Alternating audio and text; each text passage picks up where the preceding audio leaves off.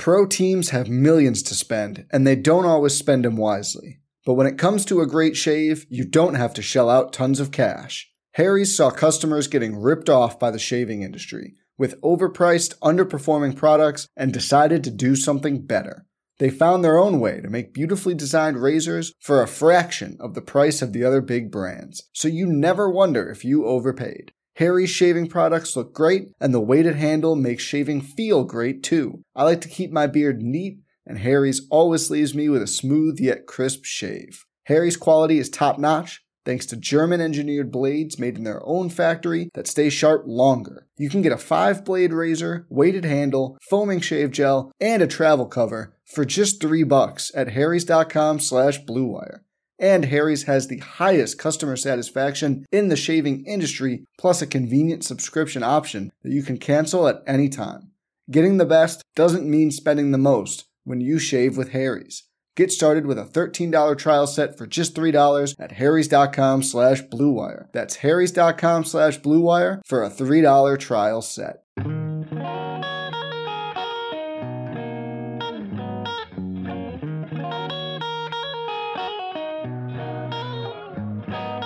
Welcome into the NBA Morning Deuce for Wednesday, March 24th. And we are about 24 hours by the time you're listening to this from the trade deadline and things things are heating up and it's probably a good day to have a six game slate of blowouts until these last games as we're recording we still got warriors sixers which suddenly as we're recording this podcast is a game and we got potential dame time which as the listeners of this show know it's my favorite part of the nba season this year uh, but there's tons of nba chatter to talk about there's a lot of injuries to talk about, as you heard me talk about on the solo deuce yesterday. Um, and who better than one of the one of the best in the business to talk about all these things with than co-host of Hardwood Knocks on Blue Wire podcast. I know I messed that up a little bit yesterday, but I got it right today. Writer for Bleacher Report, Dan Favale. Dan, thanks for jumping on with me. Oh no problem. Thank you so much for having me on the night of the the Tony Bradley game. Apparently, super exciting. Uh, yeah, Tony Bradley. Hey, you saw what Joel Embiid tweeted last week. He said, "Let's blow it up and build around Tony Bradley." So hey, maybe that's what it is. Yeah, Joe Embiid's probably going to get traded on Thursday now. Bradley's Ooh. just coming for a spot. Do you really need Joel Embiid and Dwight Howard if you have Tony Bradley? I wouldn't think so. No, of course not. And hey, in a season in a season where it's supposed to be a slow deadline, it looks like everyone else in the league's getting traded. So hey, we might as well trade Joel Embiid while we're at it, right? Yeah, I mean, hey, hey, why not? yeah. Um, so look, as I mentioned, then like we got there's six games tonight, not a huge slate. The first four games of the night were all terrible. Uh, we got two games going on right now. We're going to get to the trade talk, but let's start. I mean, we should start, I guess, because of the how much injuries are now impacting the NBA. And I talked about it yesterday. I don't, I don't remember in recent memory, and maybe you do, a season where so many elite, and when I say elite, I mean top five, top 10, top 15 players have nagging injuries that we don't really know much about that are impacting teams that are championship level teams, guys that are in the MVP conversation, which I guess would give us a perfect place to start with this Lakers game tonight. They get blown out by the Pelicans. And it's not even so much that they get blown out by the Pelicans, it's that I've watched a ton of Pelicans this year. They're not just a bad defensive team, they are an atrocious defensive team. And watching this Lakers game without LeBron and AD, of course, they're not going to be very good.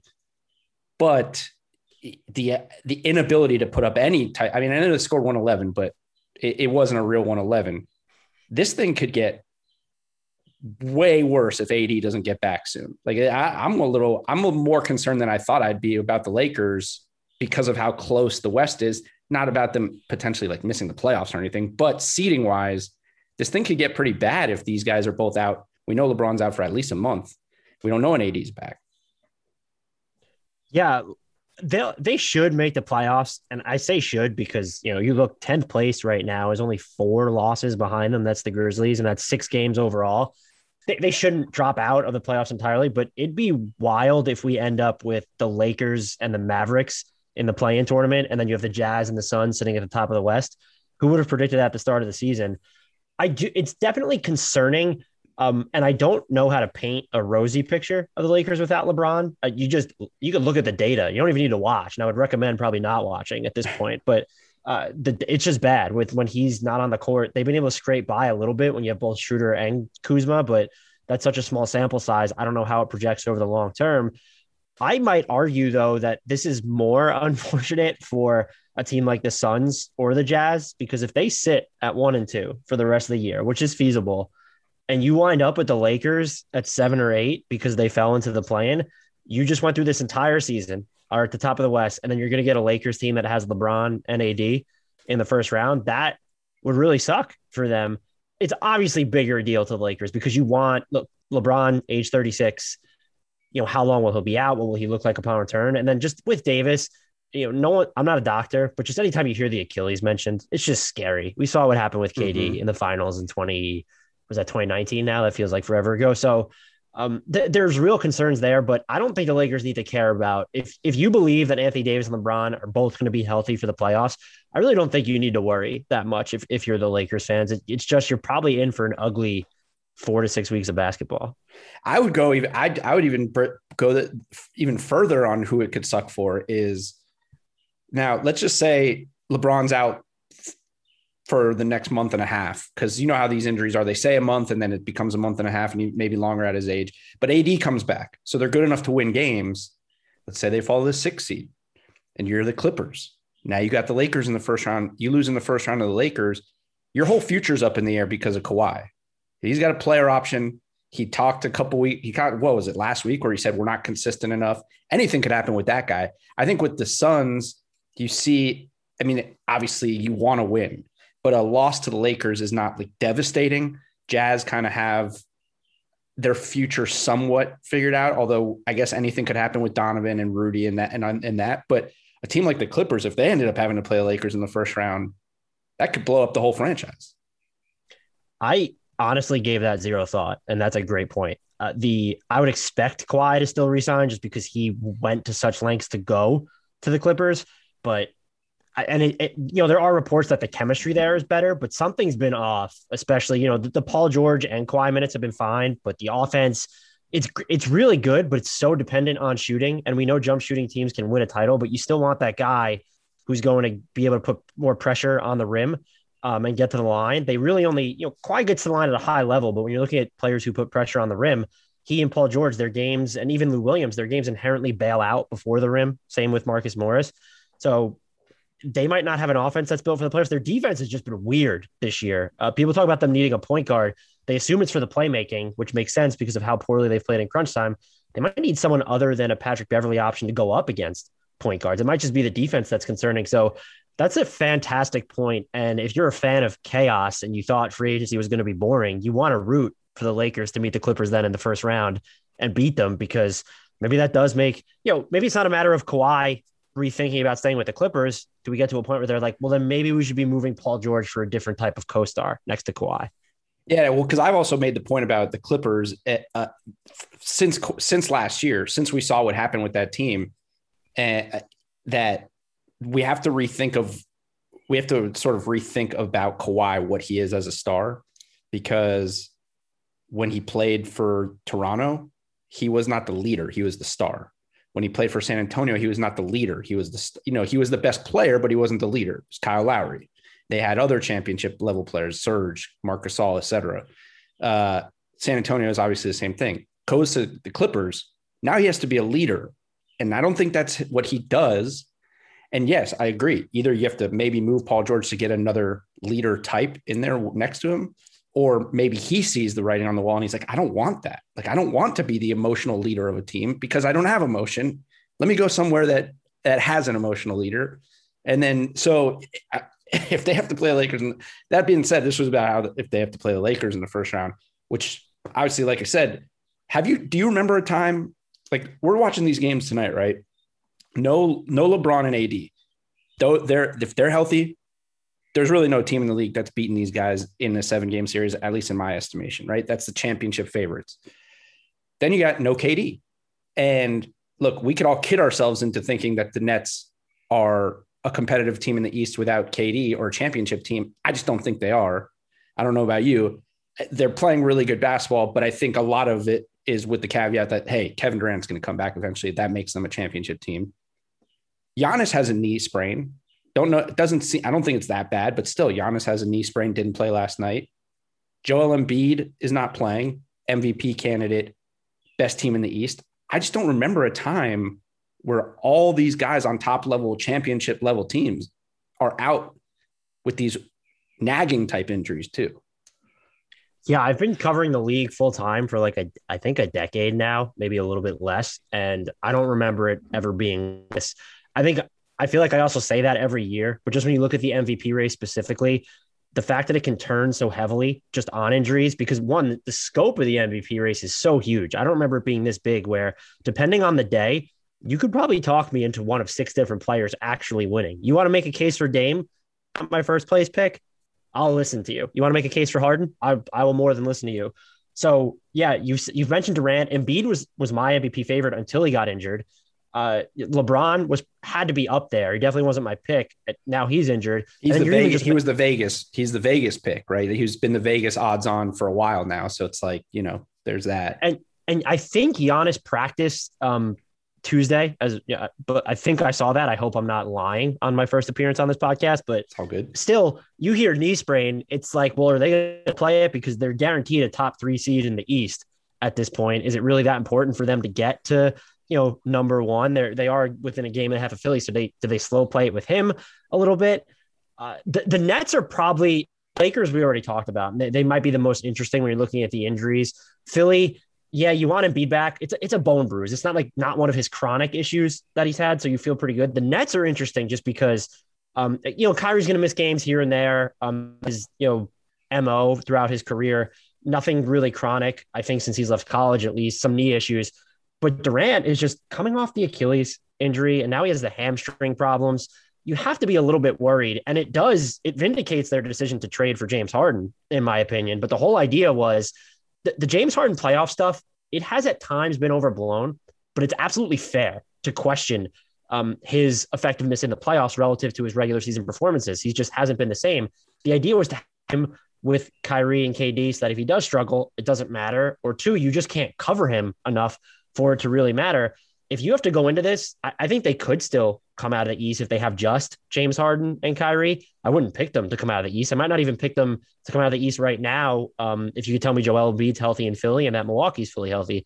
So they're the team that I really look at because it feels like if they have KD, there's a chance that this is all just we're having this conversation for not. They they have that potential, I think, more so than any other team right now.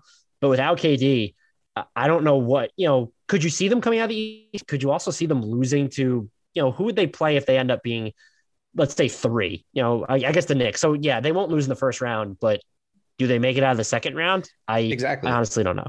I and I do think now I'm not in their heads and I don't know these. I don't. I, I've I, I worked in the league for a while, but I never worked with any of the particulars, specifically Kyrie and Harden. I was with the Hornets and the and the Grizzlies, so I obviously didn't work with any of those guys. But there is, I think they even have a level of confidence that they're playing with right now, freedom that it's like, we're not healthy, we're not fully healthy. We don't have KD. They're just out there free flowing. You, you know, booty holes get tight when Kevin Durant's not out in the not out there in the playoffs. You know what I'm saying? Like th- if if it comes down to that, I think we're going to see a different Nets team than what we're seeing right now in the regular season.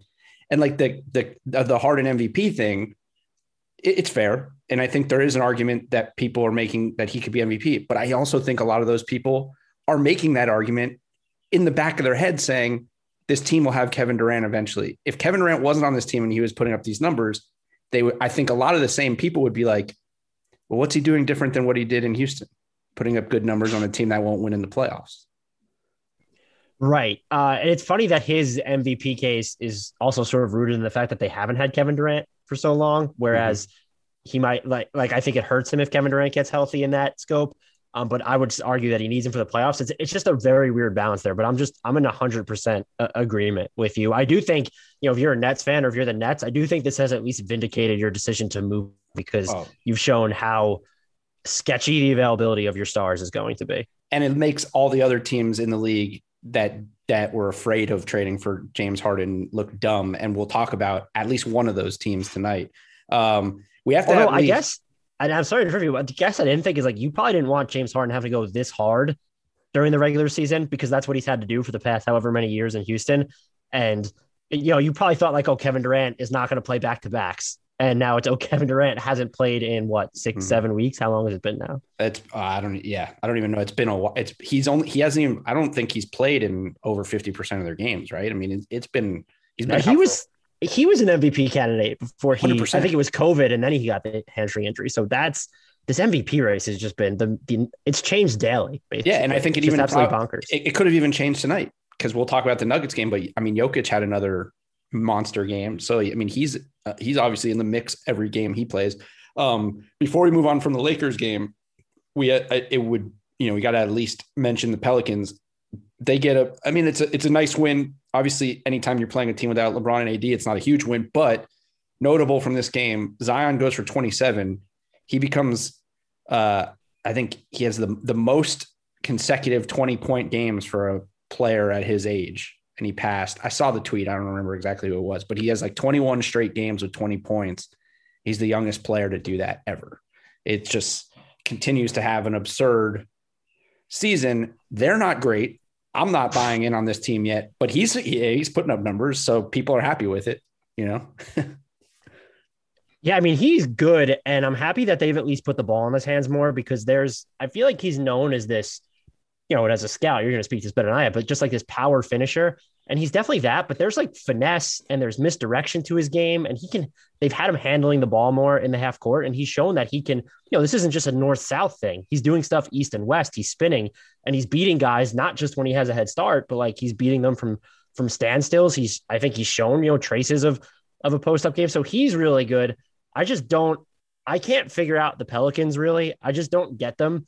And it's like Lonzo Ball, you know, prior to missing these past couple games, he's been playing really well since entering the trade rumor mill. But then I look at him, he's so complimentary and so good, but I don't know how much he moves the needle for this team because it also feels like they need like someone to re- still to replace Jrue Holiday or at least a point guard who can do something. More, I hate to use the word conventional, but like run pick and rolls in the half court and be a threat to score when he's like driving or want to drive at all.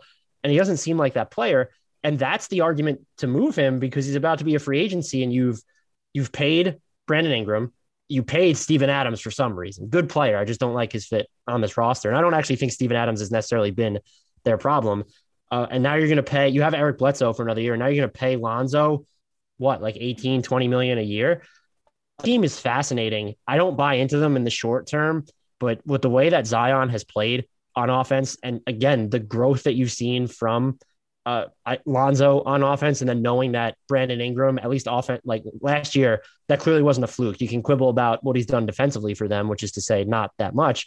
They have a lot of talent, but they're still they're not good, and yet they're about to be expensive. It just it really confuses me. Yeah, I have a feeling.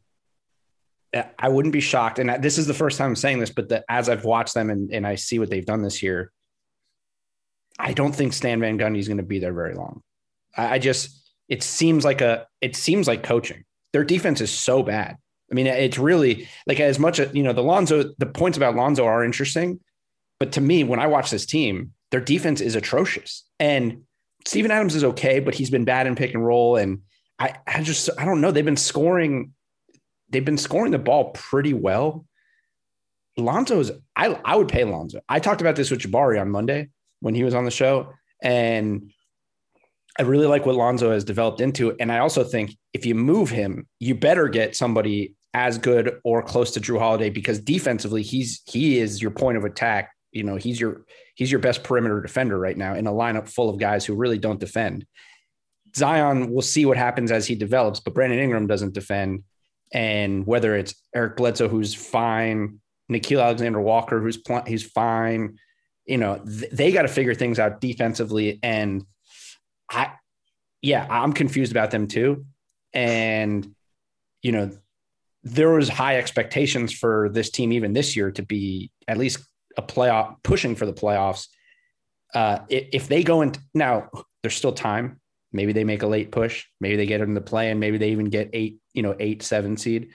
But um, you know, Stan's going to have to figure out things defensively, which which has always been his calling card.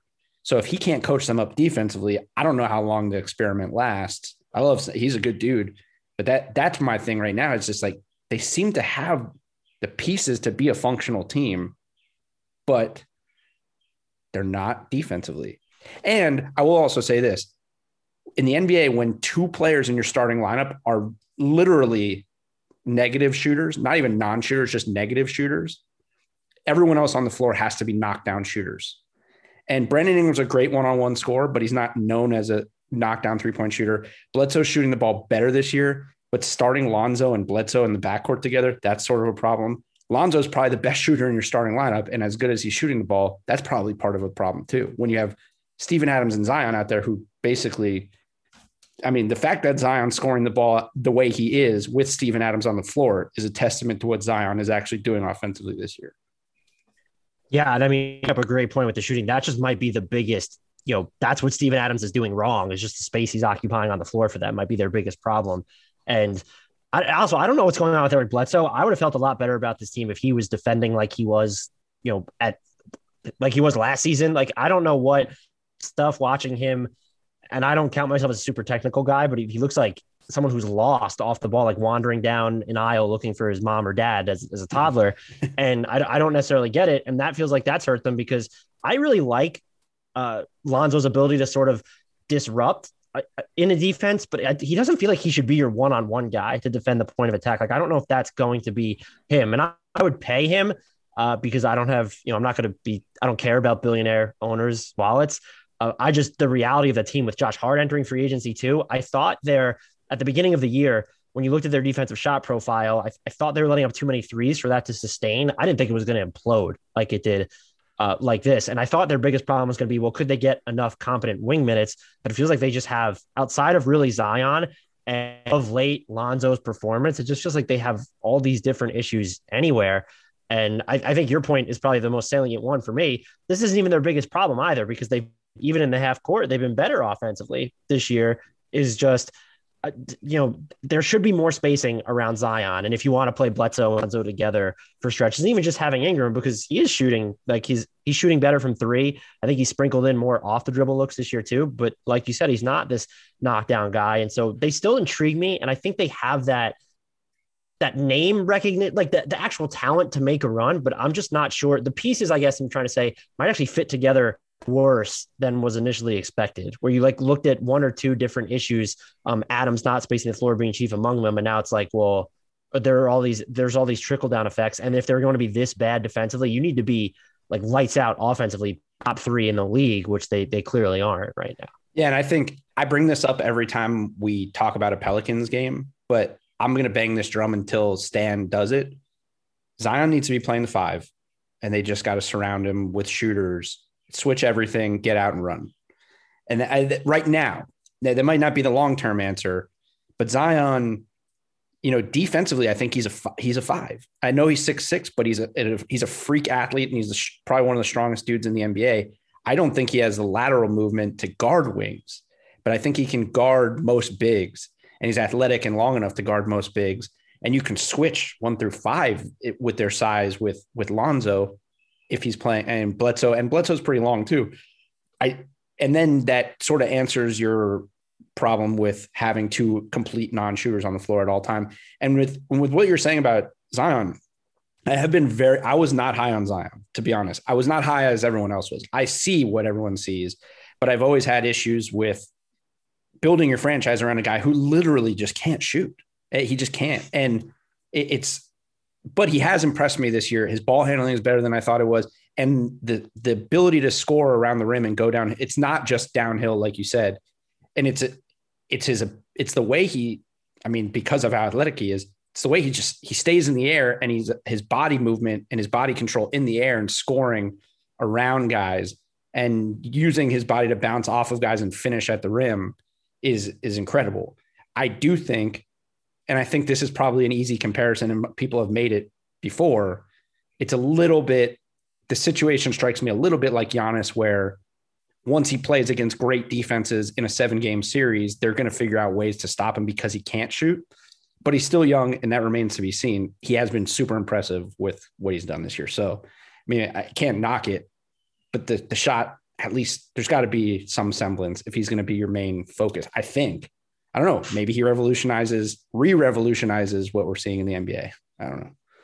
You know? He has to at least be taking them more like Giannis eventually did. And again, there's still time for that to happen. And now people are, you know, Giannis was taking them. That was the first step. Now it's, hey, can you hit your pull up jumper? Is it better than a 30% clip or whatever he's at right now? Do you buy into the notion too, which might confuse this team's future even more, that Zion's prime might be more truncated just because of the way that he plays. And so that sort of increases the urgency of the Pelicans to be better. I don't want to say immediately, but very soon because you're not going to have 12 to 15 years of, of this Zion. It might be more like, you know, eight or something like that. Yeah. And I, I don't know that it's even, I never really thought about it in the sense of the way he plays. I've always thought about it in his body type. I just don't see how he's just I mean, he's so he's so huge. He's so big and compact that, and I'm not never you never hope for it. You knock on wood, but like it's just he's. I I've always felt like he's like one injury away from not his career being done, but like it really hurting what he does because everything with him is his explosiveness and his body type just strikes me as one that is begging for something to happen. It, it just and that's where you heard like when he came in, like were they going to make him lose weight? Were they going to try to make change the way he walked and his gait and all that stuff? I, you yeah, know, I remember that. you remember that? Like I and I and I always did wonder about that. And like you saw the thing at Duke where he was so big and athletic, he exploded his shoe, and like there's always these things. So I have I have wondered that like how long can his prime be and how long can his career be at this size? So yeah, it does concern me a little bit. And the the way he plays too because of his athleticism. It's the same thing I always thought with Russ, which is like, and and it's a, it's different here because this is not a we're not talking about a point guard, we're talking about a big. But like I always figured with Russ, like once the athleticism starts to go, it's going to be a quick, quick decline. And even though he's not playing terrible, we kind of did see that with Russ over the last couple of years. Like he's not as athletic as he used to be. He's not, and he's not quite as good as he used to be. It hasn't happened as quickly, but I could see it happening with Zion for sure. So yeah, there there may be that that thought process too. But I think more than anything, in today's NBA, there's a there's going to be a rush to try to build something competent around him because if they don't, he's going to leave because it's New Orleans. Uh, yeah. Yeah. that that's yeah, that's a whole different conversation. It feels so dirty to have it, you know, I would say when you get these guys because of the way restricted free agency works, you have to assume he's going to be you can have him if you want for at least 8 years that's not really that large of a window when you think about. I mean, two of those years are already done after this season, mm-hmm. and so yeah, there, there is that reality. I, it's almost just like I don't even think about it because I feel like it's just ingrained into the way these teams. Can, we're seeing it kind of bear out in Minnesota right now, where they're so bad, and it was this way last season, but they still gave up that pick to get D'Angelo Russell, and they're acting from everything you hear and read as basically quasi buyers at the deadline, which they have no business being. But that's just the reality that these, and I don't, I don't know that it's, um, and I don't want to be the the guy that's like, hey, I'm not trying to look for this next guy who wants out. Uh, but it is, it, like you mentioned, it's just it's the reality of, of the situations there. Yeah, it's it's it, it's weird. They're they're going to be a weird team, and they're. It sounds like they're going to buy out JJ, and I've never, I still don't understand the Lonzo stuff, but we'll see. Now, mentioned when we were talking about Brooklyn, a team that regrets potentially not pulling the trigger for James Harden, that team, or at least one of those teams, has got to be the Miami Heat, who lost their fourth in a row tonight. To look, it's the Suns, so you can't. Uh, how, how disappointed? No Goran Dragic again. Uh, you can't be that disappointed about you know you lose to the Suns, you lose to the Suns. They're one of the best teams in the NBA. I, my one of my my bold post All Star prediction. I don't even know if it's that bold. Was that they're going to finish with the best record in the NBA? Now you look at all the injuries. If they stay healthy, it seems pretty realistic. But I'm pretty ingrained in Heat Twitter. I host a Heat podcast with Norris Cole, so I see what people are saying. Heat Twitter is losing their minds. They need the trigger to get pulled today basically they've given up on Tyler Herro. They've given up on Duncan Robinson. Um, they basically, they're Kyle Lowry's already a Miami Heat player in their eyes. Um, and it, it, it, their offense has been ba- atrocious this year. And this was a team that you know, they basically lived and died off the three last year. They're second or third in the league in three point shooting. Now they're like 28th or 29th, and it's continued. And Tyler Herro and Duncan Robinson have regressed in a big way. They probably need to, it seems like with the deadline coming up, they probably need to pull the trigger here because this is another situation like I talked about with New Orleans. If you have two guys in your your two stars are guys, and, and this is more so two stars, Jimmy Butler, Bam Adebayo, two stars who don't shoot. Everyone else needs to be shooting the ball well, and no one on this team is shooting the ball well right now. Yeah, I just they're so weird. They have you know they have the second best defense since February 1st, and so that's fine. But that coincides with the 21st ranked offense. And as you said, their the offense's ability to generate space has always been great, but players aren't knocking down shots. It's weird because I don't know what the answer would be for them. I you know getting Kyle Lowry would be good, but does he fix everything? And you have to look at okay, he turns 35 in May. Are you giving up Tyler Herro to get Kyle Lowry? And I don't know that I would just because you've paid Jimmy Butler, you've paid Bam Adebayo, having Tyler Herro's rookie scale at least that mystery box type of or lottery ticket, whatever you want to call it, it's kind of kind of valuable because you you're gonna have to you're paying those two, and then Lowry's gonna get paid this summer. That's what makes it really tough for me. I don't know what the move is for them. I agree with you that they need to do something, and I see. I'm not as ingrained in the Heat Twitter as you, but I do see them like really freaking out. Yeah. Uh, I did not realize that they were as out on Tyler Herro though. As, I mean, I think it's a mix. They're definitely out on Duncan. I mean, they're they they seem to be very much out on Duncan. Tyler is is uh, polarizing at this point but I think there's a combination of him. I wouldn't even call it regressing. Maybe it's just like a sophomore wall. We know that the upside's there, but I think they're coming to this realization that, you know, after the finals last year, there was this, oh, this guy's a star. This guy could be a top whatever player in the league. This guy is the future of this team. Now they're thinking like, oh, damn, we didn't give up Tyler Herro for James Harden. It's like a, a regret type of thing where it's like, um, and that might have not even have been the case. That's just like reports. Like, do they want to give up Tyler Herro for James Harden, whatever? Uh, so I think people are they're getting restless because unlike last year, where this team was pretty good throughout the year, and then they made the trade deadline deal, and then they made that run. This year has been lose five in a row, win six in a row, lose three in a row, win four in a row. Like there's no real consistency for the team, and the glaring thing has been the three point shooting, among other things. Look, they're they're towards the bottom of the league in points in the paint too. So that you know, there's some glaring things offensively for this team, and everyone knows they're like it's Jimmy and Bam's team. The pieces have to fit around them, and they don't fit right now. So what do we do? And there's a lot of people who say the same thing about Kyle Lowry, which is, yeah, he's, he's 34, 35 years old. Do you want to pay him for two years? Is he the right move? I don't know. Would I give up Tyler Herro for him? I'm on the fence about that too, but he is a 40% three point shooter. He can score at all three levels, which the Heat really just don't have right now. And he's a good defender, which, you know, it just fits the, it fits what their identity is. I would imagine Norm Powell would probably be in the deal as well because the Raptors got to get rid of Norm Powell. Like they, they got, they have to move him because he's going to get paid. He's going to get paid this offseason. And they just paid three guys who can't get them anywhere anyway. So, uh, they can't pay another fringe player, overpay a fringe player to stay in Toronto. I don't think. So Norm Powell's having a good shooting year. It it bolsters your team. I don't know that it's the answer to get you over the hump in the East because the East is just so good this year. Yeah, and then if you're the Heat, you're in a position to have to pay both Powell and Lowry this offseason. That, that would get difficult.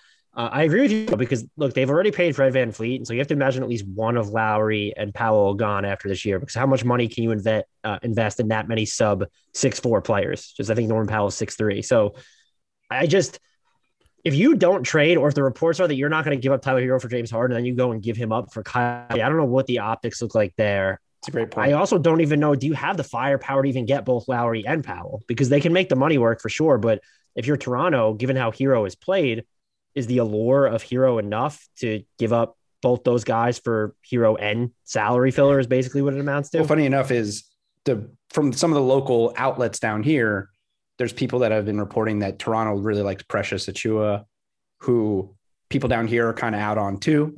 um, so you know how it is with team Twitter though. It's like, you know, people they're they they go up and down so quickly. But um there was, I mean, actually, the report was that their initial offer was Kendrick Nunn, Precious, and Avery Bradley for Kyle Lowry, not having to give up Duncan or or Tyler Herro. um, which is probably like the opening salvo to see what they could get away with.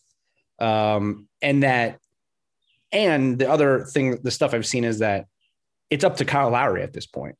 Like that, if Kyle Lowry wants to, to leave Toronto and not re-sign with them, that the Heat have the deal ready and they're willing to pay him two years, 50 million. So, uh, I mean, we'll see. It, it makes them competitive enough to get. I do think it makes them competitive enough to get out of the East. I think he's an upgrade, but a lot of teams upgraded in the East, so it's it's weird. And I just don't know what if they're going to make a move. Maybe they don't. If they're going to make a move, I don't know that there's a better option because do you want to trade for Victor Oladipo when he's just going to be in free agency and you could potentially get him in the offseason anyway? And he's been. Yeah, I mean, if the cost is if the cost is Kendrick Nunn, I'd right. in salary filler, I'd probably do it. Um, I don't know where. I feel like I've always been lower on Kendrick Nunn than the consensus too. But if I'd pro, if I'm the Heat, I'd rather give up Nunn in an Oladipo trade and take that flyer because look, he did play well for like eight games in Indy this year or whatever, and uh, you at least know that you should be able to get some good defense from him. And the Heat are not a team that are going to stand him hijacking possessions like he did in the bubble last year or as he's kind of done in Houston at times. Uh, it's just, uh, and I love Kyle Lowry. I just think he makes so much more sense for a team like the Sixers because I feel like closer than Miami. I know la- what Lowry would do for Miami with Bam and Jimmy Butler, but it would still feel like there's an element missing. And I don't know if I'm just a loser that's harping on them losing Jae Crowder over the offseason. I didn't understand that and I know the reports were that they didn't want to give him a multi-year deal. You could have given Jae Crowder the full mid-level over four, and I think he got it over three. And that deal still would have been movable if you needed cap space. And I'm very much in the camp of don't count your cap space until you need it. Like you can figure out ways to create cap space. And the Heat of all teams know this. They did mm-hmm. it last. They just got off of James Johnson and Dion Waiters. Those consider like two of the uh, more unsavory deals in the so I think that they're sort of missing that as well, that element in the front court, like that dynamic four. And so that if you Absolutely. get Kyle, if you get Kyle out, it still doesn't address that. You're definitely closer, but I feel like it makes more sense to put Tyler Herro in a trade if you view this as the missing piece that puts you back in the position you were last season. And because the next Nets exist, it might almost be counterintuitive to do that. Where I know a lot of people are thinking, well, that's that's what emboldens you to go after a player to to make you as relevant as possible in the East. But if you know a full strength Nets squad awaits, it's almost like, do we even have a five percent chance of winning the title with Kyle Lowry? And I would say that you need the idea of Kyle Lowry at least, or the idea of a player like Victor Oladipo plus a more dynamic forward. Maybe Trevor Ariza gives them that. I, I totally space that they acquired him, but I, he's definitely on offense not as dynamic as you know. I know Jae Crowder could be a little overly adventurous at times. I think would be the best way to say it, but uh, he just Trevor Ariza is not going to give you the same thing. He also hasn't played in like a, over year, a year, at this yeah, point. Over yeah. a year. Well, over a year because he. What is time at this point? Yeah, well, I, I mean, know. like he uh, he hasn't played since before the league got shut down because he opted out of the bubble. So right, until now, right. he's been out. So yeah, I agree. And yeah, I don't think he's the answer. Um, he is a, a. I mean, I think he at this point in their careers, I do think he's an upgrade over Iguodala, who's been the backup four right now. And you're totally right. The glaring problem there, it, it's weird because Kelly Olynyk has played actually good for them. He just doesn't that mess with your like backup five rotation. exactly. exactly. Well, that no, that's exactly the point. The lat those four games that Bam just sat a couple games ago, Kelly Olynyk played his best basketball of the season, and he was starting at the five. He's much more suited to be your backup five. They need a stretch four but that then begs the question like who's the stretch who are you going to get I, it, you, the the they're saying that the Heat are the favorite to get LaMarcus Aldridge if he hits the buyout market. I don't think that's the answer because I don't. I mean, he's he's very good, but he's he's also older. Um, how many minutes a game are you going to play him? Better as Does a five too. Yeah. Exactly. At this point in his career, for sure. Like, do you want to go try to get Aaron Gordon? I don't. I don't think so. But like, I mean, he would be a nice piece, and I mean, maybe the Heat can sort of rejuvenate the dis- the little bit of disappointment that he's been. But I, I don't know for that team, it, it is a weird situation for them. I just, I get my timeline just gets flooded by heat, like all this heat stuff. And I'm just like, they're, they're going to be, that is a fan base that if nothing happens on Thursday, by Thursday, whew, it's going to be give up on the season, we're done. Uh, which I, I know that happens with a lot of fan bases, but it's it's going to be that way for this team. Um, they haven't it, really been like at full strength that much this year, and nope. so you could envision them even if they do nothing, you know, things breaking right. I wouldn't pick them to come out of the East or even make it to the conference finals, but the best version of this team, I still think, is a lot better than what we've seen.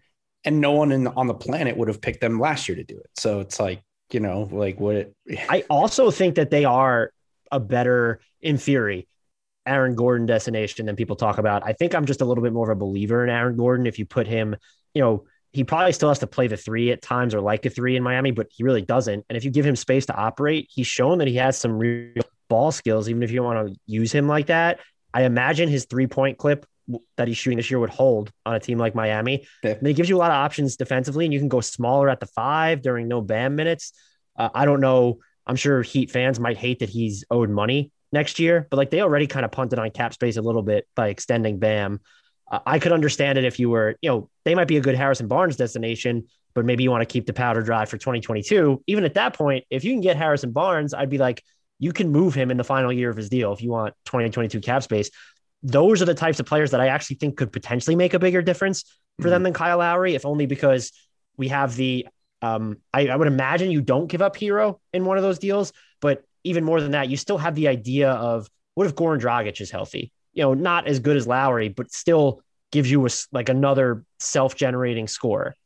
Yeah, I mean, he's been one of the catalysts for this offense. The offense, it's been bad all year, but it it falls off a cliff when you don't have him because they just don't have a lot of guys that are will not only that can score, get to the rim and score in the mid range, but that are willing to do it. It's just everyone's just this team's like allergic to scoring at the rim. Even when they get to the rim, they pass out and they they just are so reliant on the. Three. Pro teams have millions to spend, and they don't always spend them wisely. But when it comes to a great shave, you don't have to shell out tons of cash. Harry's saw customers getting ripped off by the shaving industry with overpriced, underperforming products and decided to do something better. They found their own way to make beautifully designed razors for a fraction of the price of the other big brands, so you never wonder if you overpaid. Harry's shaving products look great, and the weighted handle makes shaving feel great too. I like to keep my beard neat, and Harry's always leaves me with a smooth yet crisp shave. Harry's quality is top notch, thanks to German engineered blades made in their own factory that stay sharp longer. You can get a five blade razor, weighted handle, foaming shave gel, and a travel cover for just three bucks at harrys.com slash bluewire. And Harry's has the highest customer satisfaction in the shaving industry, plus a convenient subscription option that you can cancel at any time. Getting the best doesn't mean spending the most when you shave with Harry's. Get started with a $13 trial set for just $3 at harrys.com slash bluewire. That's harrys.com slash bluewire for a $3 trial set. Free. Um, as far as Phoenix goes, good win for them. They stay hot. I think they I think they've won like 21 of their last 25 games or something. They're one of the hottest teams in the league. I saw I was looking at your and if anybody and for all you guys out there, check it out. Uh, Dan posted today his top three in every award category three months through the season. Um, coach of the year, you have Monty third, which I think is, I think that's fair. You, you have Quin Snyder one, Tom Thibodeau, Knicks, we'll talk about in a second, Monty Williams third. I was actually interested that Doc's not in your top three.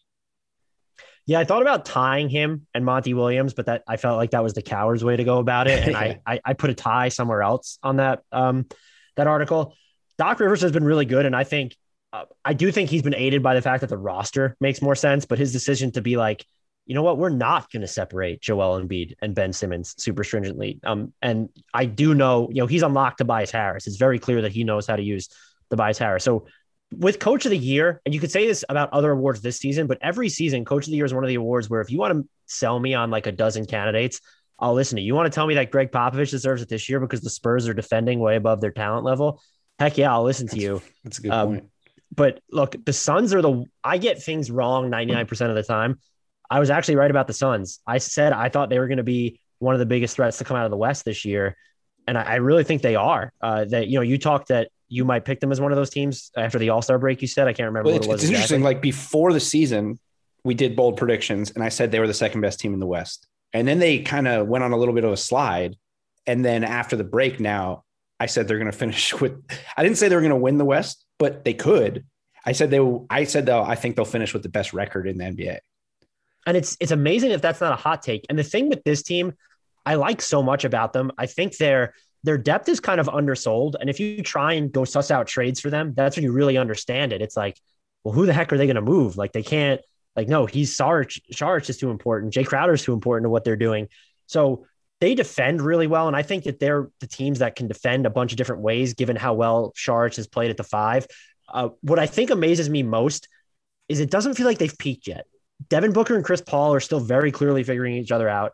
DeAndre Ayton, who uh, he's he's one of my siren songs. I really believe there's a great NBA player in there, but he is so maddeningly inconsistent. And I think that his defense you know, teams have done a better job of kind of pulling him out even further. And so he can get burned there now too, where everyone's like, look at how switchable DeAndre Ayton is. And teams are like, well, let's put him in front of a guard 20 feet away from the basket. He's going to get torched anyway. And yet they're still a top tier defense because of how Saric is defending. And I, I, I guess the, the two things you could point to would be, I mean, they don't get to the foul line, there's stuff like that, but I don't know how much stock people place in this, but Chris Paul is really the only one, and Jae Crowder who've been there, done that in the postseason. Devin Booker, Mikal Bridges, Ayton, Cam Johnson, like that's all new to them. The other thing is though, if DeAndre Ayton is going to be this inconsistent, you are probably going to run into problems at the five in certain matchups because how well does Dario Saric the five work against you know a fully healthy Jazz team with Gobert or Jokic with the Nuggets, Anthony Davis with the Lakers because mm-hmm. we know he'll at least be closing games at the five. So there are definitely things to worry about with this team they are. I said this at the beginning of the season, and it clearly wasn't a hot enough take. I think they're the biggest uh, threat to come out of the West aside from the Lakers. And I, I've yet to see anything to move me off that. And the Jazz are fantastic. I want to make that clear. I'm sure you've heard this, and I don't know, maybe we come to see that it doesn't matter. I still just worry like who is the the bigger wing defender in the playoffs for them. I I'm a big believer in Rudy Gobert, but you're not putting Royce O'Neale on LeBron or Anthony Davis or Kawhi or Paul George. And I know no one can stop any of those guys, but you're going to have to go through at least one of them, if not both. And those two teams have two of those guys. You need at least one of the one no brainer body to be like, okay, you go guard, you know, Kawhi Leonard, you go guard Paul George. They don't, I, people will say Joe Ingles uh, because of what he did to Paul George in that one series when they were in OKC. It's, it's not Joe Ingles right now. Yeah, I, I couldn't agree more. I don't I don't buy the Jazz. I never have. And I think what we've seen in the second half is that even though they're playing some good basketball, a lot of their success in the first half of the season was probably based on their health. You know, that they've, I think they've only had three starting different starting lineups all year, whereas every other team, I mean, they've been remarkably healthy in a season where every other team's falling apart at different points in the year. Yeah. Um, and I think a lot of their success early in the year, their record wise, not that they're not a good team, um, but I think it was definitely an overreaction to think that they're as good as their record indicates. They're a good team. They're probably top four in the West, but I don't even know, like, ultimately, if I have, the, if I would trust them to beat, you know, Lakers, Suns, Clippers, even the Nuggets, the way they're starting to play. I don't know that I would trust them to beat any of those teams in a seven game series. And a lot of it does come down to what you're saying. And that's why the Suns are much better, at least in my eyes, suited to, to go deeper in the playoffs because in addition to having two of the best guards in the NBA, they also have great wing defenders in Mikal Bridges and Jae Crowder. And Chris Paul, by the way, no slouch as a defender. He can guard bit, he can guard up because he's a good one-on-one defender too. So yeah, I think they're they're more they're definitely more built to make a run in the playoffs than the Jazz. I've just, you know, I, the Jazz are just I can't buy it, and I I really like Donovan Mitchell too. I just I don't think Donovan Mitchell is the best player on a championship team, and it, it, maybe that's just an easy, just like blanket statement to make. But it's hard for me to see a like a six three guard who's essentially a volume scorer being a guy that leads you to a championship. It, it just doesn't it doesn't it doesn't work for me. Now the way the NBA is now, the, the wing player, it's such a wing dominant league. You, you you're not going to see a team go to the finals as the league as it's currently constructed without pretty high level wing players. And the the Jazz wing players are just okay. Like you said, I mean Bogdanovic and, and Joe and Royce O'Neale are, are they're just okay. Yeah, I think look, Donovan Mitchell can I wouldn't even Rudy Gobert is the most valuable player to that team. And what that maybe that's problematic, maybe it's not. Um, I think people you know, it's become reflexive to say he can be played off the floor in the playoffs. And it was, it was like it happened once and it was, they kind of figured it out by the end. I'm not trying to say it was successful in that Houston series. So I'm, and I don't really worry about their offense because I think what they've compromised uh, with like defensive diversification on the wings, you now at least have enough shot creation um, in addition to Donovan Mitchell, where it's like Mike Conley and Bojan Bogdanovic, like the, and even Jordan Clarkson, his, you know, he's kind of fallen off a little bit since his hot start, but you have enough shot creation to where even if you don't think Donovan Mitchell's going to be the best player on a championship team, you have enough crunch time weapons. I think your offense ends up being fine. I just can't get around the wing stuff. And I've yet to figure out whether I'm harping too much on it, but just in a closing unit where if you have Anthony Davis closing at the five as the Lakers, um, or or what happens? You know, the Clippers have played Marcus Morris fairly liberally at the five this year. Mm. Uh, if they close with him at the five, they just run into all sorts of of problems. And even J- peak Joe Ingles was just not like this super athletic defender. And I I there I think you hit it on the head. Is that there are maybe I would pick them to win a series against. I don't know that I would pick a series. They wouldn't win in my book against the Suns, the Nuggets, or either of the LA teams right now, or at least they wouldn't be a no brainer pick for me. Yeah, they and, can beat the Lakers if they don't have Anthony Davis and LeBron James. Listen, that should be okay. Here, here's what's wild to me at full strength, are they a no brainer to beat the Blazers? I would say probably not. I, I, would pick them to do it, but that's yeah. not something I'd be like, oh, Jazz in four or five. I would think about it. I mean, the way Damian Lillard is playing this year, and well, and at full strength, they're just they're a pretty good team. I mean, but yeah, I wouldn't I wouldn't I wouldn't pick it. I mean, I would probably pick the Jazz to win, but I, yeah, I mean, it, it it could end up looking something like what we saw with the Jazz and the Nuggets last year, you know. But um, all right, a couple two more games. Uh, by the way, we didn't get Dame time. Nets win 116, 112. I guess continuing to bolster James Harden's MVP, right? You know, conversation. Beats another MVP, yeah. Um, because you know, no Kyrie again in this game. Um, and then we didn't really talk. Oh, we, we, we talked Philly enough. I mean, Philly ends up beating the, the Warriors 108 98, but not a whole lot out of that game because no Steph Curry, other than the Warriors are just uh, atrocious to watch without Steph Curry. And then no Joel Embiid still. So um, the other two games was Denver beat Orlando 110 99. And notable in that is because Jokic, again, 28, 15, and 10. You have him on your MVP list. Do you think with the the injuries now? I mean, and we don't know how long Giannis is going to be out. It might only be a couple games, but like you said, maybe they start to rest him more because of it, because they're pretty locked in. Does he start to to rise up in this MVP conversation just out of attrition almost because everybody else is getting hurt? Yeah, I would say definitely. I think for a while it felt like it was him, LeBron, or Embiid, and naturally it makes sense now. Jokic should be the unquestioned number one. I think people are just kind of starting to realize how strong of a case Giannis has, and then Dame helping the Blazers navigate the absences from CJ and and Nurkic. Uh, but look, if the Nuggets are able to jump the Lakers in the standings and they finish fourth, and I you, you want to go beyond this, Jokic might be the best offensive player in basketball this season. Just the numbers he's putting up are absurd. He's shooting like 60 something percent on twos in addition to hitting his threes. It's it's mm absolutely mind melting. And we know the passing stuff. Uh, I think he's if I had to, if you told me to guess who's going to win MVP right now, I would say Nikola Jokic. My pick at this moment would be Giannis, but Jokic, it feels like the stage really is set. And if you're going to tell me that Giannis misses any type of semi significant time, and I'm of the mind in this pandemic season, we should give players a little bit of a cushion where it's like you miss 10 games, fine. I know it's a larger chunk of the season, but so much unpredictability. But if Giannis ends up missing like five or, or seven games over the course of the season, and you have Jokic who plays in, let's say 68 of 72 or whatever it is, he might just become the, the easier pick. And the only one I could really see challenging him in that instance would be does James Harden come alive? Because let's just say Kevin Durant's injury is worse than we expected, and he he barely plays again this year. I don't know that Dame um, I don't know that the Blazers have the have the juice with Dame to really help them climb high enough in the standings for him to make it work. But he's certainly up there too. Who would have thought, right? It, we never obviously you could never account for this type of season, right? But who would have ever thought that being a little schlubby and a little unathletic would be so valuable in a year because you know you look at Jokic doesn't get hurt, Harden doesn't get hurt, and I've I've talked about this a few times. It's like you know, maybe there's something to it. You know, you see these guys that are completely jacked, they're wound so tight, they get these soft tissue injuries.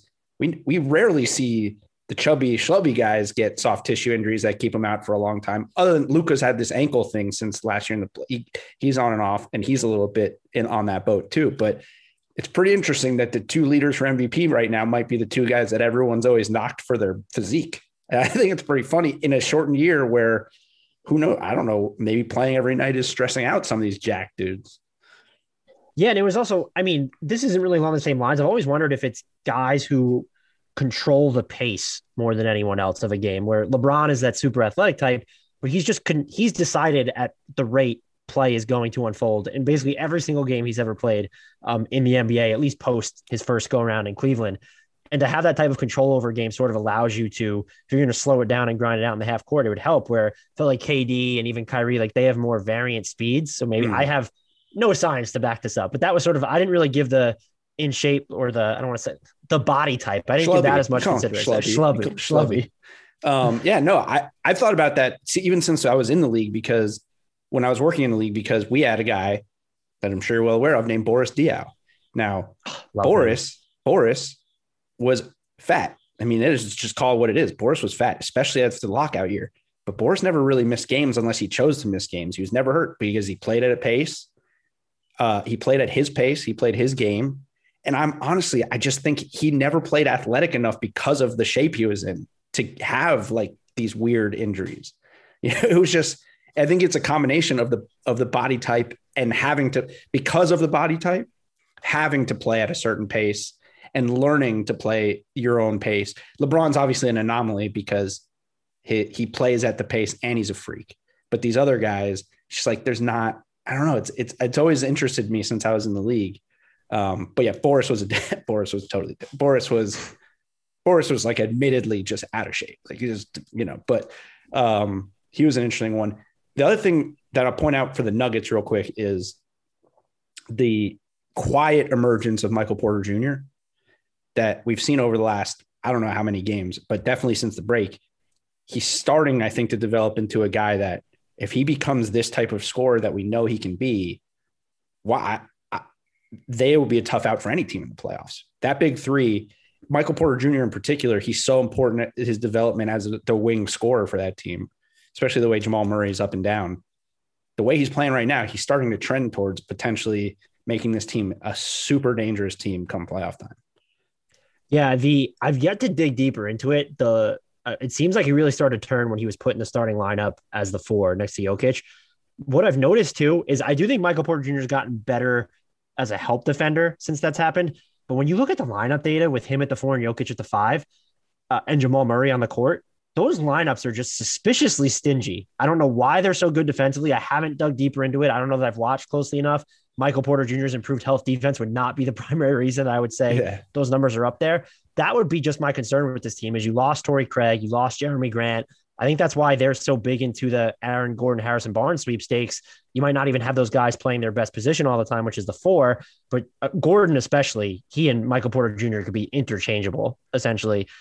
It feels like they need to make that move to be really scary. But if you're going to have three scores of that level on the same team, this is not, I'm not going to compare them to what's going on in Brooklyn, but the recipe of just having three superstar scorers who can get you a shot at any level, at any point in the shot clock, at any time in the game, it means a whole lot. And we've seen Jamal Murray just, this isn't just him going off in the bubble during the playoffs. He's gone off in the playoffs before. He's also cost them playoff games. That seems like it's the trade off. But to have that guy who can, you can still turn to in crunch time or who's going to give you the occasional 40 point playoff game and to have maybe the MVP in Jokic, but then also Michael Porter Jr. on top of that, who is you know, he might be the least guardable of the three just because Absolutely. of the jumpers that he's going to take over the top of people. So yeah, they're they're people were worried about them, myself included, towards earlier in the season, but the, the Michael Porter Jr. stuff seems to be clicking.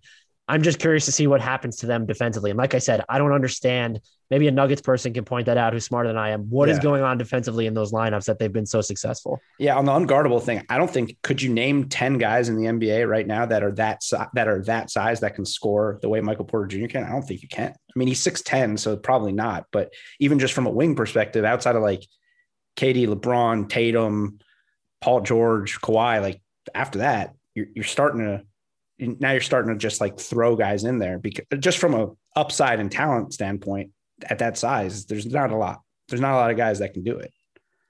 Um, right, and he's yeah. their third option, which is which is why yeah. it's so wild. Yeah, it's crazy.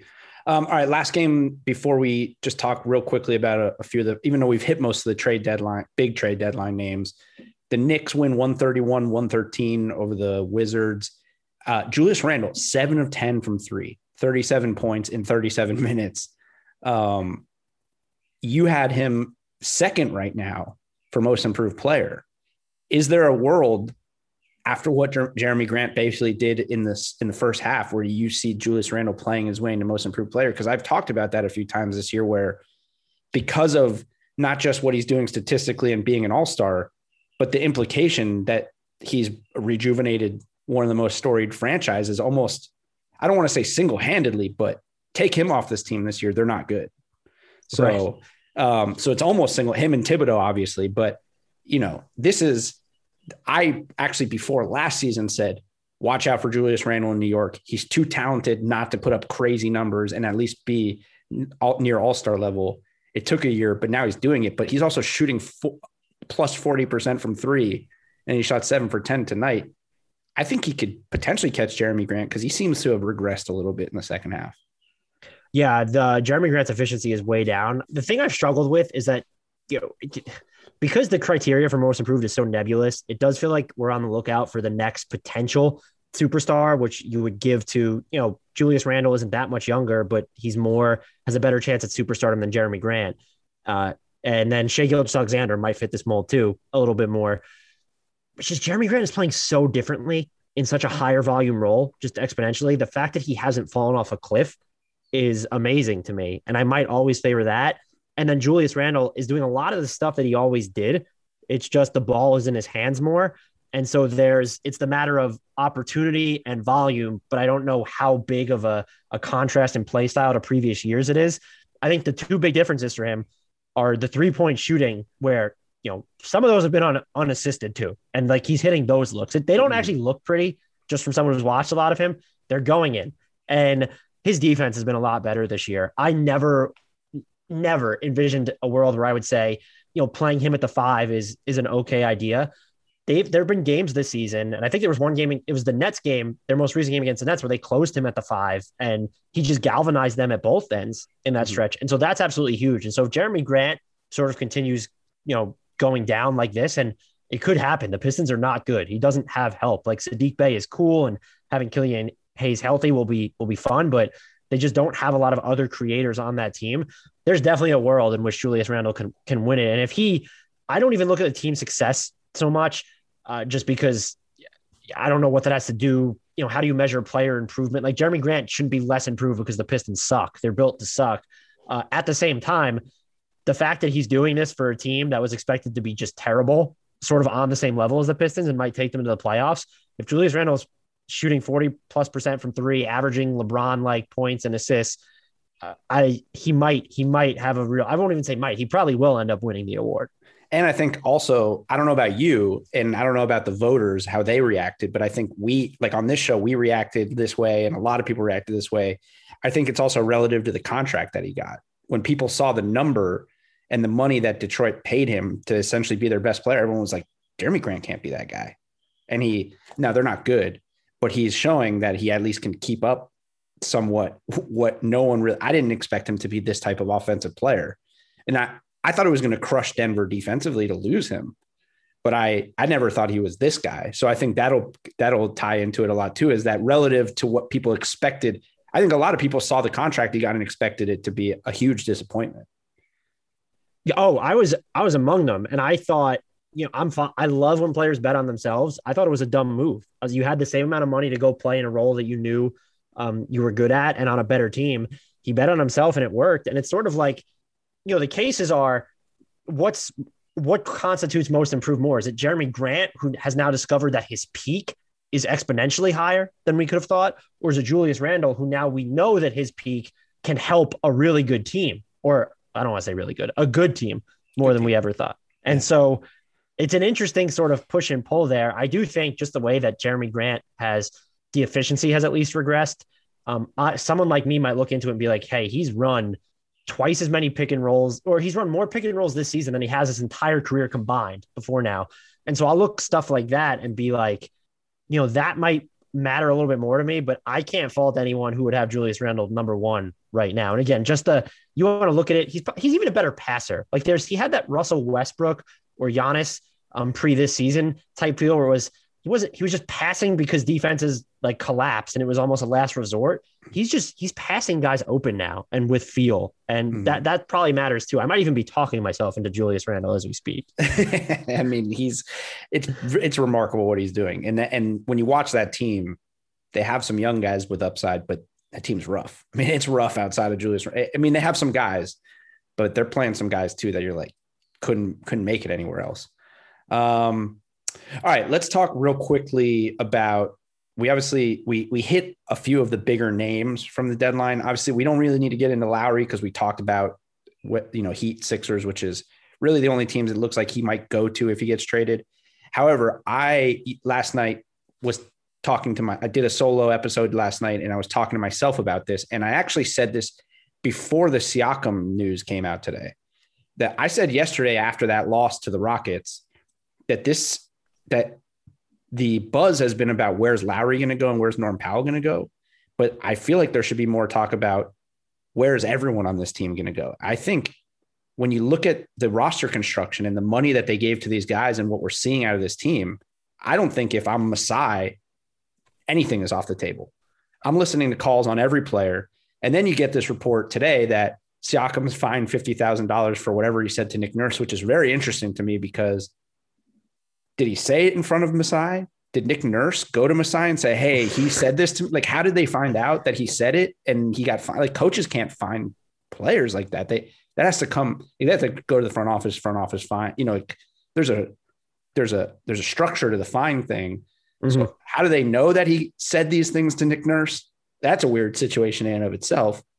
But um, you know, they paid all this money to Fred VanVleet and Siakam and even OG Anunoby team is very disappointing, I think, to a lot of people. But also, I think this is not super surprised. I don't think any of these guys are necessarily worth the money they got for the roles that this team's expecting them to play.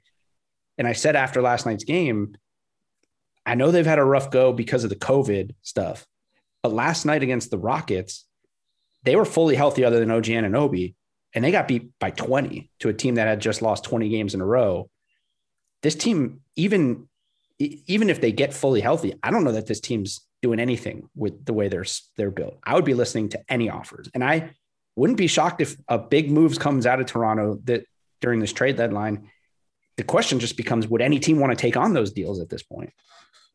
So I I feel like I both agree and disagree. I agree that they should probably be listening to any offer because I don't know where I di- where I think you're accurate on Pascal Siakam is they paid him and they treated him like they could develop him into the best player on a championship team.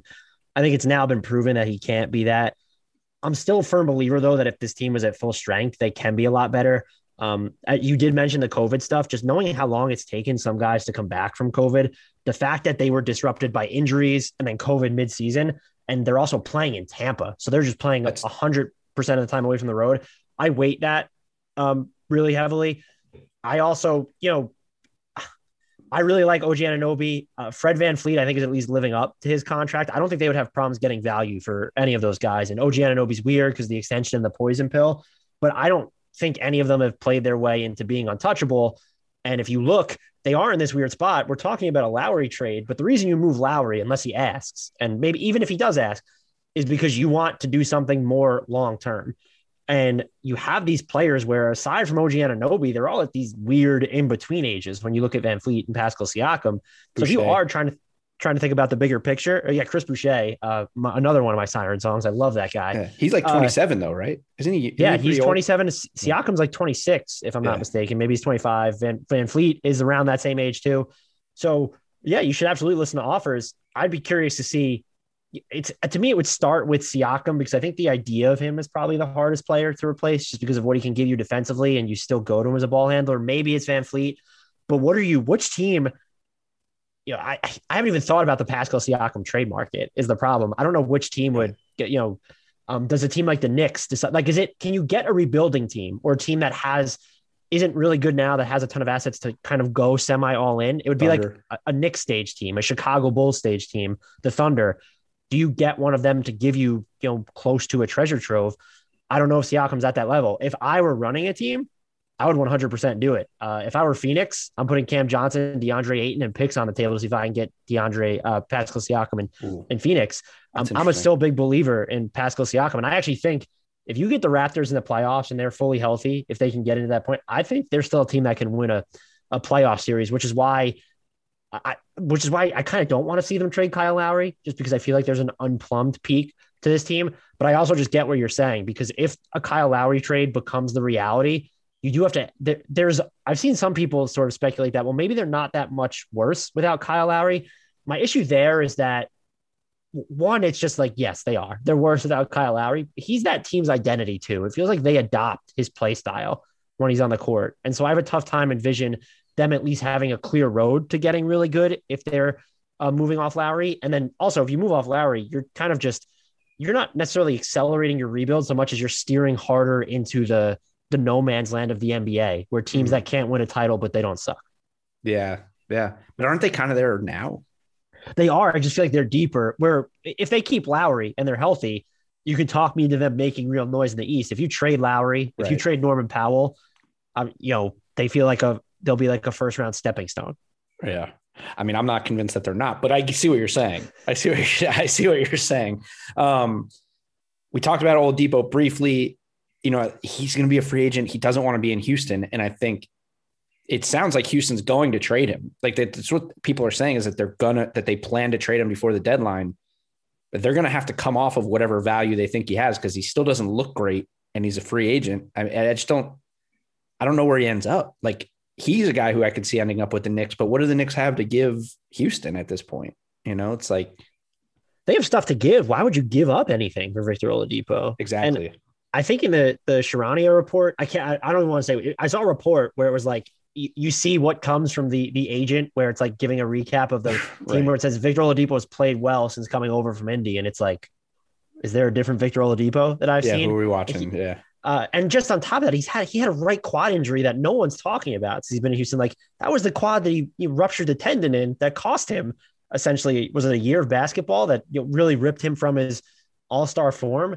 So I, well, you have to move him, and now the choice to because they punted on Caris LeVert and a second round pick for Oladipo. That was that was the choice they made. What are you? You're not getting that even close to that value now. And I know people I've talked to have told me, well, they valued the cap space more. And I sort of alluded to this before. Worry about getting cap space when you need cap space. And this summer, I would be strongly of the belief that you can just trade Caris LeVert into some team's cap space while still getting value back. Uh, Mhm. You're not you're not going to get anything like that along the lines for Victor Oladipo, um, who's a soon to be free agent anyway. But uh, like I think the Knicks and Miami are the teams that keep being regurgitated. I'm you know what are are you giving up like Kevin Knox and a Dallas pick for Victor Oladipo if you're the Knicks? That almost feels like too much for them. Yeah. I think it does seem like Miami, at least, you know, if you want, you could give up a pick, which they don't have many to give up, but and like a Kendrick Nunn, maybe like that would that would be like the ideal thing for a, for a Heat team if you're playing. And then, but then you also have to decide, do you want to extend him? But I guess you have the rest of the season to figure that out. I don't know. Yeah, I'd stay away from it, and I would just wait to see if you can get him in free agency. Um, Aaron Gordon, we mentioned quick, we mentioned, but I guess there's a bunch of teams interested. Makes sense. High upside. Uh, you mentioned the Nuggets, which would be interesting. I, I think the other team that's been linked to him is the Celtics. I think he would be huge for them. They they just they have no depth. The interesting the offer that I saw or the report that I saw again, I don't know how, how real these are or whatever, but it was Gordon and Fournier for Marcus Smart, and then whatever I guess whatever makes the the deals work, uh, which would be interesting to me. I mean, I think it would make the Celtics deeper.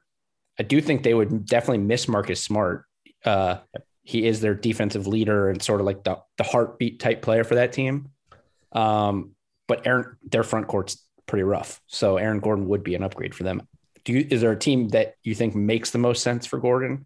They say Celtics, Rockets, Wolves, Nuggets, Blazers are all teams that have at least inquired. I would love to see him next to Karl-Anthony Towns, but the Wolves have no business trading what it would take to get Aaron Gordon. I like the Celtics too because they have assets, but you have to weigh it like, you know, with the Harrison Barnes stuff as an example. I don't know that he would be a part of their closing lineup because you have Kemba, Smart, Brown, and Tatum. Are you playing Barnes at the five? I don't know that that works. Gordon, I think it works better. So you can, you know, he's going to be part of your closing lineup. I don't love the idea of giving up Smart, but then I guess if you look at the Celtics, you have Tatum and Brown and then Gordon coming in. You're probably still a pretty good defensive team without Smart. It just, I'm with you. I, he's the lifeblood of that team. Maybe getting Fournier as well. And if you're getting off Tristan Thompson's money for next season too, uh, softens that burden. I just, that I want to see Gordon in Boston is the most intriguing fit to me. I don't know that I would do it if it's costing you, or I wouldn't do it if it's costing me Marcus Smart if I were the yeah. Celtics. Um, and I really, you know, Portland would be out of excuses for why their defense is so bad if they have Rocco, Derrick Jones, and Aaron Gordon on the team. But he feels like he makes so much sense there with the way that he's been shooting the three ball. And it feels like all these guys go to Portland for the most part and start shooting better from three. Yeah. Uh, even Derrick Jones Jr. this season so I would I would love to see him there. And I've thought about like what would be a team that hasn't been mentioned that would just make uh, or be an interesting Aaron Gordon fit. And I've like I've stumbled into points where like I would love to see um, the Knicks maybe make a dark horse run at him.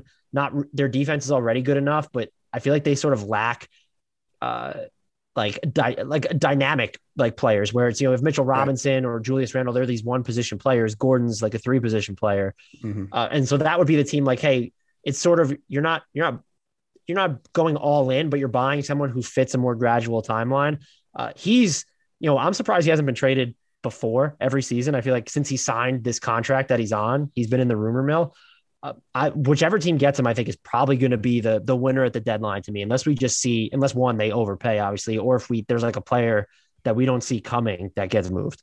Yeah, I agree. I think his upside's high. The the Knicks one I haven't really thought about, but that is really, him and Julius Randle next to each other would be fun. That that that would be a really interesting uh, front court. The two other guys that I don't think will get moved that I saw today that I guess apparently their teams are listening on offers for them is one, I don't understand. One, I, I guess I understand Malcolm Brogdon, which I don't really get because I love Malcolm Brogdon. I I thought it was such a massive mistake for the Bucks to let him go when they did, um, and I think he's really good for the. I think he's the ideal point guard in today's NBA.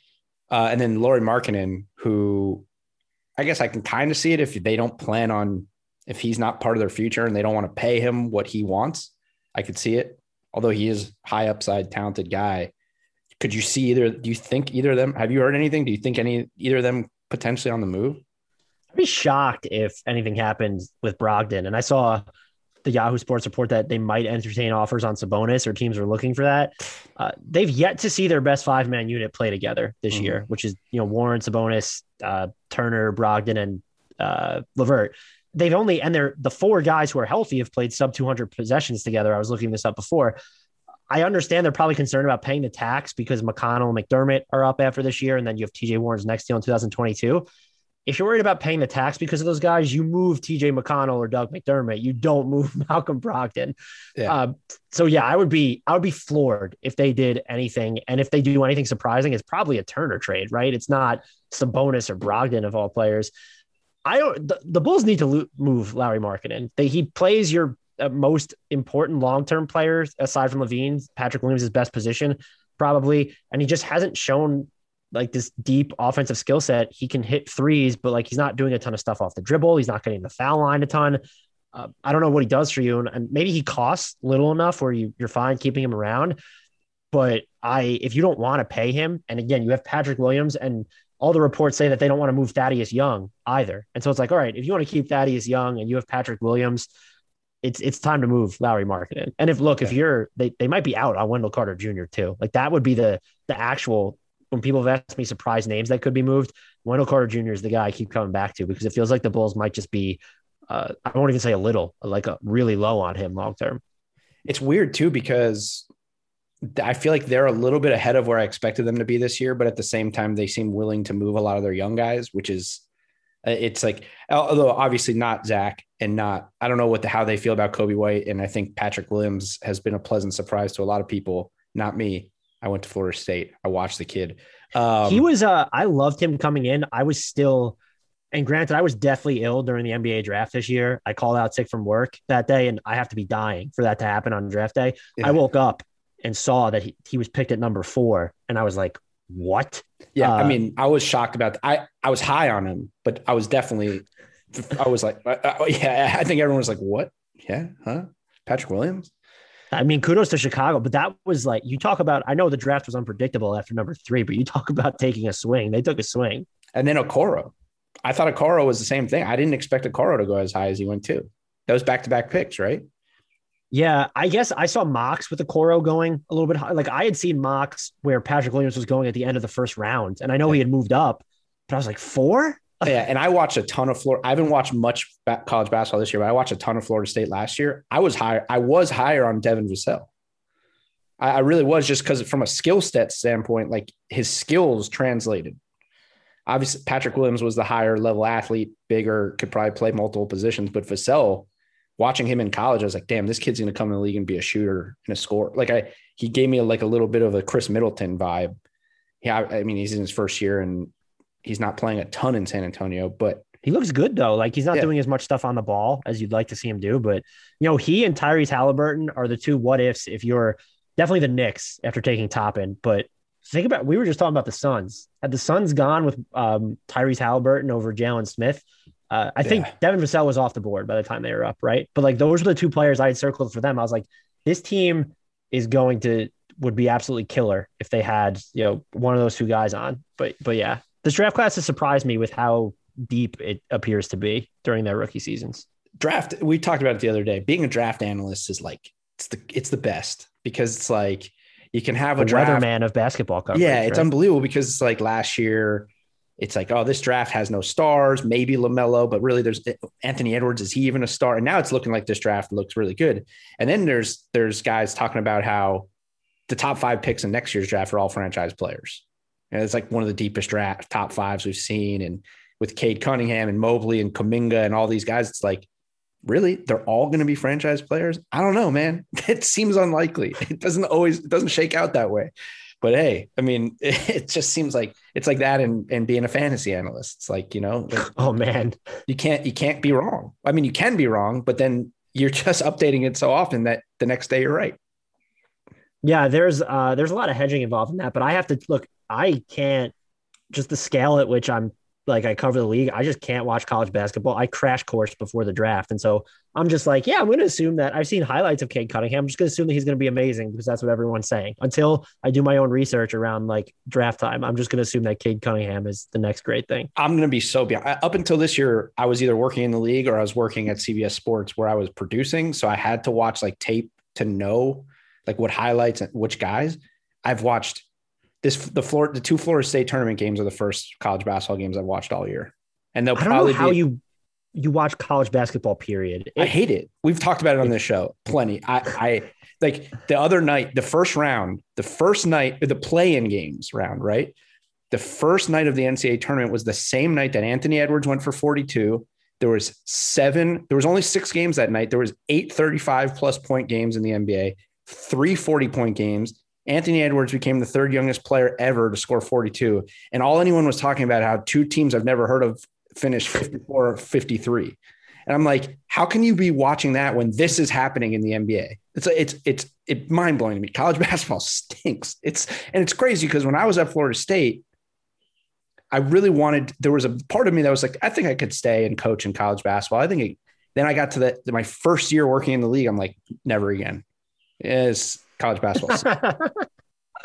I can't I can't watch it. I kudos to people who cover the draft full time. Uh it's and I understand why the level of play is so much lower. The talent's diluted. You're dealing with they don't have the same like time to invest in development or time with their team they do in the NBA level. It's just when you go from I think I feel it most because you've gone from watching how many NBA games and then you go to watch a college basketball game. It's just it's so much different. Yeah, I mean, I could worse. look. I, I could look. I could go. I could do a whole. I could do a whole breakdown. I could do a dissertation on my problems with college basketball. Uh, but look, to me, and I don't know enough about college football, although I, I watch it, or college baseball, or anything like that. But to me, it's the only amateur, and I say that with quotes, right? amateur sport that is supposed to be a funnel system to a pro sport that is it's a fundamentally different game. You're not you're not watching the same game when you're watching college basketball in the NBA. And particular and part of that is the rules are just so different. Everything's different. 35 second shot clock. Different like, shot clock, different shot clock, shorter three point line, uh, two 20 minute halves instead of four quarters, TV timeouts every four minutes. So the pace of the game gets t- drastically slowed down. Uh, zone defense. So teams can just camp out and they don't really have to learn how to play defense. It's just, it's a different game. You- You're fundamentally watching a different game. And that also is, I think, what doesn't get talked about when you're talking about draft development is that teams everyone's like, oh, people don't want old players. No, it's not that they don't want old players. It's that when you've played four years in a college system, you have learned how to play the wrong type of basketball. Like 22 is not that old. But when you're 22 and you've played four years at Florida State, no offense to my guys, but like you've played four years in a college system and now you have to be totally broken down and retaught basketball. Whereas when you're 19 and you and you've been in college for six months, there's more, it's more pliable because they haven't been ingrained with this is how we win at the college level. Yeah, for sure. I I couldn't agree agree more with you. Yeah. We got on that's a great tangent. I love it. To be continued because I want to have you back, but uh, I appreciate you coming on. Um, this been a great episode. Hardwood knocks. I'm not going to say hard court, not hardwood court. I, I just, I'm gonna hardwood knocks. What's your what's your Twitter It's- handle for people to go? I think at least at least you didn't stop at hardwood and you put the knocks in there. That's Yeah. where that's where people might have gotten confused. Yeah. Um, tell the people your Twitter handle so they can go ahead and follow you. Uh, it's my name at Dan F A V A L E. and go check out his article top three at each award uh three months through the season. Dan really appreciate it. Hope we have you have, have you on back uh, have you back on again soon. And uh yeah appreciate you having you on. Yeah, thank you so much for having me. This was a blast. yep. all right we'll see you guys tomorrow. Uh tomorrow actually by the way ty windish gonna come on talks about bucks celtics and some more free agency talk. So looking forward to that one. We'll see you guys tomorrow. Later